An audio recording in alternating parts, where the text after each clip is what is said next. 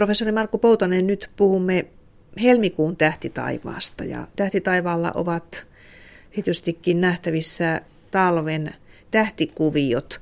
Mitä niistä suosittelisit katsottavaksi nyt erityisesti helmikuun aikana? Kyllähän se tähtitaivas niin talvisessa asennossa on, kun olla voi.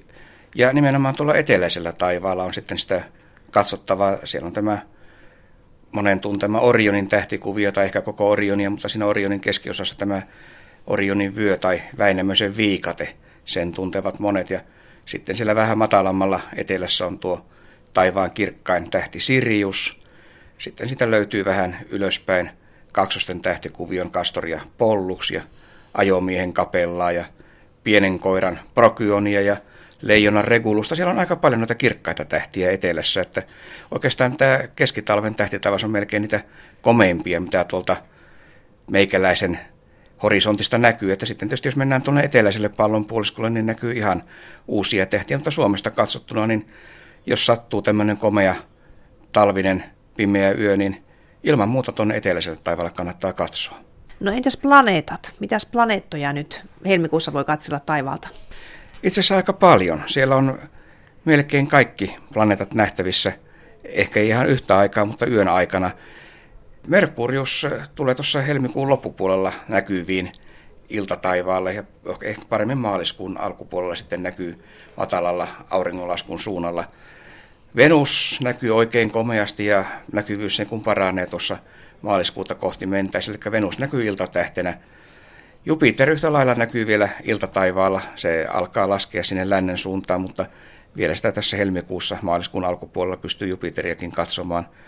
Mars nousee iltahämärissä idästä ja on puolen yön jälkeen etelässä ja aamuyöllä näkyy vielä Saturnus.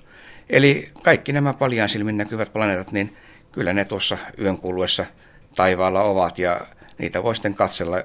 Ja varsinkin jos kaukoputki sattuu olemaan käytettävissä, niin sieltä sitten voi katsoa vaikka Jupiterin kuita tai aamuyöllä sitten Saturnuksen renkaita. Onko Venus iltatähtenä kirkas?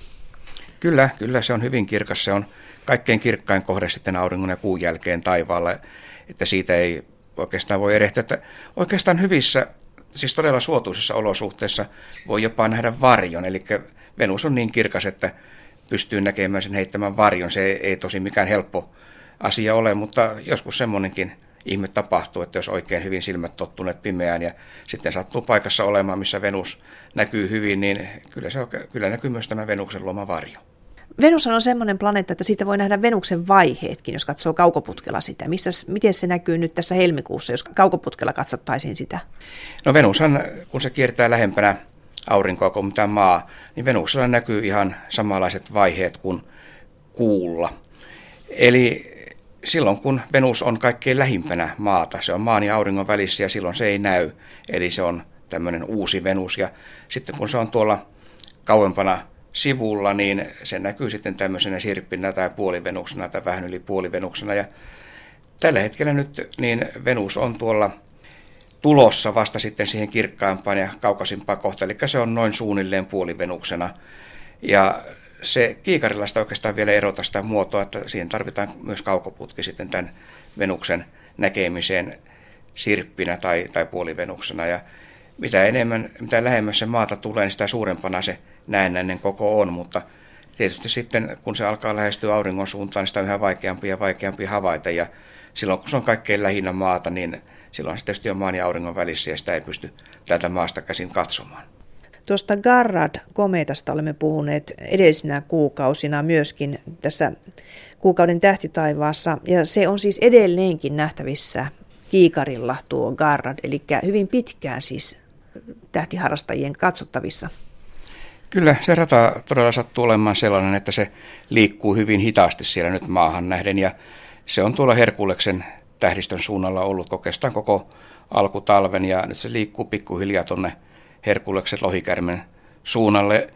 Se on kirkastunut sillä tavalla, että se kiikarilla on näkyvissä, ei se mikään kovin kirkas ole, mutta kyllä se ihan harrastajavälineellä on löydettävissä tai sitten valokuvaamalla löytyy. Että tällä hetkellä nyt pohjoisella taivaalla ei sitten muuta tämmöistä kirkasta olekaan. Sitten tietysti monet ehkä on nähneet uutisista, että eteläisellä pallonpuoliskolla vilahti tämmöinen hyvinkin kirkas kometta Lovejoy, joka tuossa joulun alla, joulun tienoilla ohitti auringon ihan melkein voi sanoa aurinkoa hipoen, tuommoisen lähimmillään ehkä tuommoisen sadan tuhannen kilometrin päässä sitä auringon näkyvästä pinnasta. Ja sitä epäiltiin, että kyllä se siihen kuolee ja hajoaa, kun se menee noin läheltä aurinkoa, mutta eipä vaan hajonnutkaan.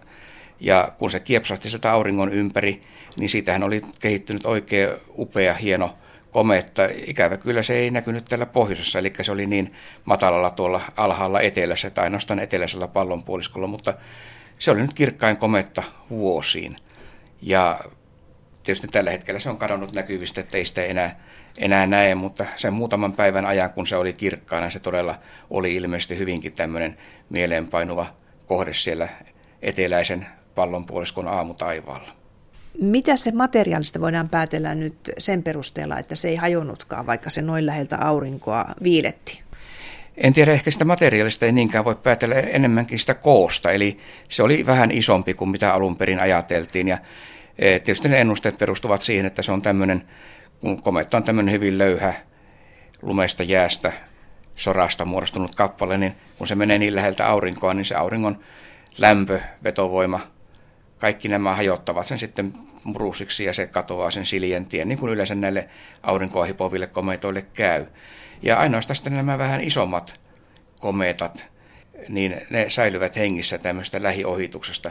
Saattaa olla, että jotkut vanhemmasta väestä vielä muistavat tuossa 60-luvun puolivälissä, oliko ollut 1965, oli komette Ike ja Seki, joka näkyy Suomessa ja se oli ihan tämmöinen samantyyppinen aurinkoa hipova kometta, joka sitten todella oli hyvin kirkas sen jälkeen, kun se oli ohittanut auringon ja säilyi siinä hengissä. Mutta kaikki nämä pienemmät kometat, joita nykyään näillä avaruusluotaimilla, aurinkoa seuraavilla luotaimilla nähdään, voi sanoa, viikoittain, kuukausittain useita, jotka syöksyvät aurinkoon tai ohittavat sen auringon hyvin läheltä, niin käytännössä kaikki tuhoutuvat siinä auringon lähiohituksessa ja ainoastaan hyvin harvat säilyvät hengissä.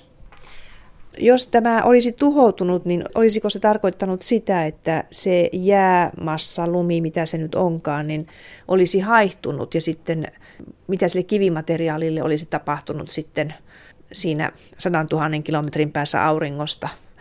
Tiedetäänkö siitä? Käytännössä siinä varmaan käy niin, että tämä kaikki haihtuva aine sitten haihtuu ja sen jälkeen ne pienet kivinserut, eihän oikeastaan ne jatkaa sitä ratansa, mutta kun niistä ei mitään kaasua enää irtoa, niin niitä ei näe. Eli sinne jää sitten tähän kometan radalle tämmöinen soravana, niin kuin näille komettojen radoille jää. Ja jos sitten tämmöinen rata sattuu olemaan paikassa, mistä maa kulkee läpi, niin silloinhan me nähdään näitä tähdenlentoparvia. Niin kuin me vuoden, vuoden aikana aina silloin tällöin nähdään näitä tähdenlentoparvia, ne on jonkun tämmöisen kometan jälkensä jättämiä soravanoja.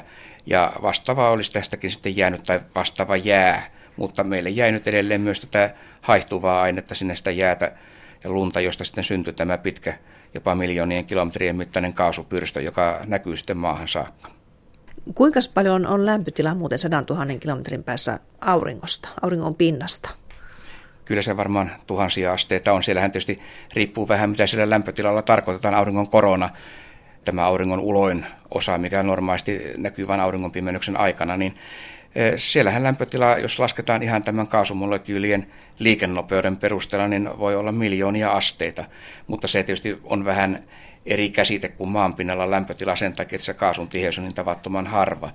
Mutta tuo auringon pintalämpötila on noin 6000 astetta, että kyllä siellä aikamoinen pahde on tuossa 100 000 kilometrin päässä, että eihän yksikään ihmisen lähettämä laite ole, ole päässyt muutama miljoonaa kilometriä lähemmäs. Eli ei siellä oikeastaan mikään tämmöinen keinotekoinen laite selviä hengissä. Se täytyy olla riittävän iso tällainen kappale, joka sitten säilyy siinä lähiohituksen aikana hengissä ja vielä sitten aiheuttaa tämmöisen hienon näyttävän ilmiön sen jälkeen, kun tämä lähiohitus on ohi.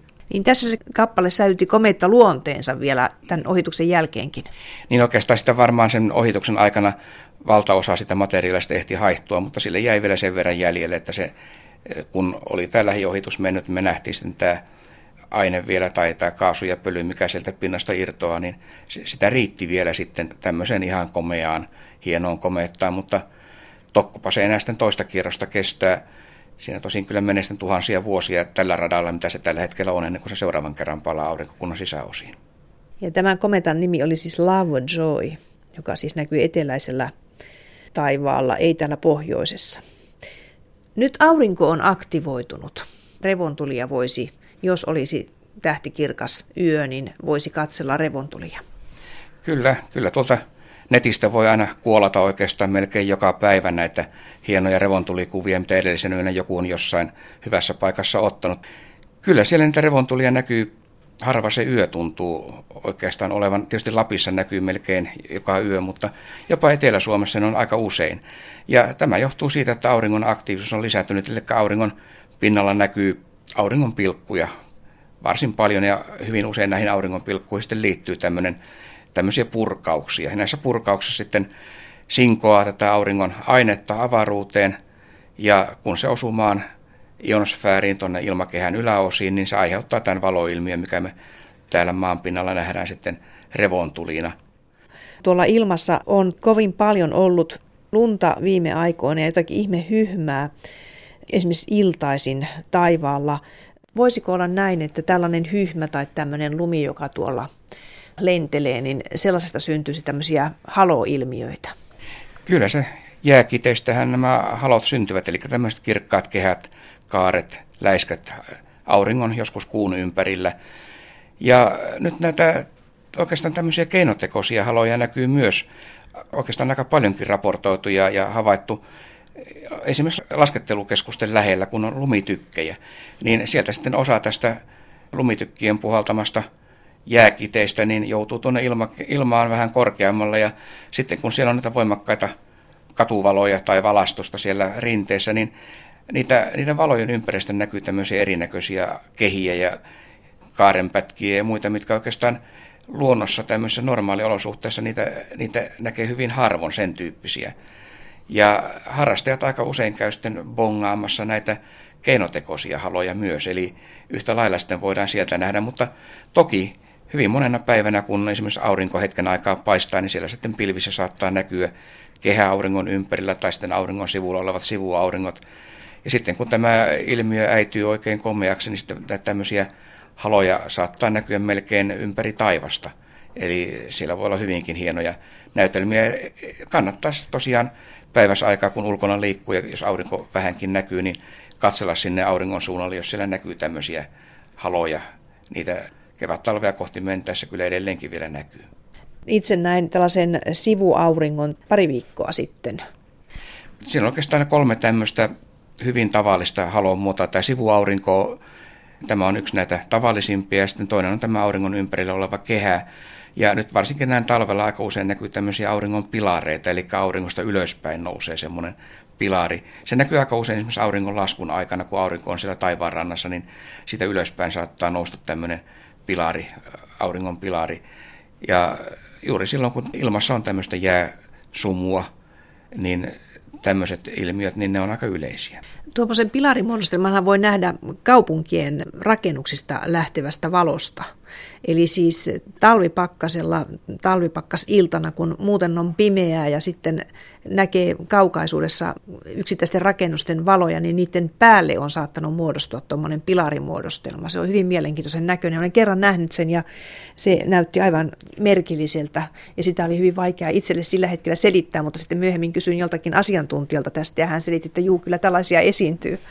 Kyllä niitä esiintyy aika, oikeastaan aika useinkin ja nimenomaan rakennusten valot, katuvalot, kaikki joskus on hyvin komean näköistä, kun on pitkä rivi katuvaloja ja jokaisen päällä on tämmöinen hieno pilari sitten, että se riippuu ihan siitä, minkälaista jääkidettä siinä ilmassa sattuu leijumaan lähellä ja tämä on yksi syy siihen, että minkä takia nämä harrastajat aika usein sitten menee tämmöisten lumitykkien lähelle, koska siellä sitten tätä jääkidettä on ilmassa paljon enemmän kuin normaalisti.